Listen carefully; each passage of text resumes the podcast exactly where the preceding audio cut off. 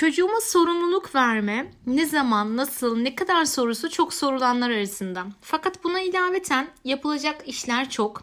Vazife dağılımı tamam ama sorumluluk üstlenen yok kısmına değinmek istiyorum. Ki bunu da birinci sorunu açtık, ikinci sorunuyla karşı karşıyayız boyutu diyebiliriz. Sorumluluk sıkıcı, sorumlulukların sıkıcılığını gidermek için yapılması lazım gelenler neler o halde? Ev içerisinde işler sevilen ve sevilmeyen işler diye ikiye ayrılıyor. Sevilen işler muhtemelen az biraz naz ile yapılanlardır. Sevilmeyen işlere gelince defaatle hatırlatılmış ama buna rağmen bir kımıldama dahi olmamış. Burada ara soru hasıl oluyor. Kendimiz nasılız? Pek çoğumuz sevdiğimiz işleri yapmayı unutmayız. İş sevmediklerimize gelince unutmak istememiz an meselesi. Peki biz bu çocuklara sevmediği işleri, sorumluluklarını zahmetsiz hale nasıl getireceğiz?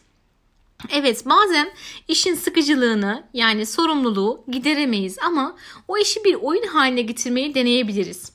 Peki bu nasıl olacak? Çocuğunuzu yarışa sokun.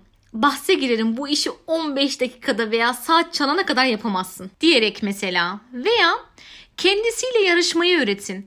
En son yaptığından daha hızlı yapabilir misin? Ne dersin? Ona zamanı tahmin etmeyi söyleyin. 2 saat geçti, epey ertelendi. Sence daha ne kadar sürer? Saat kuruyorum, tutuyorum. Bana saat söyler misin?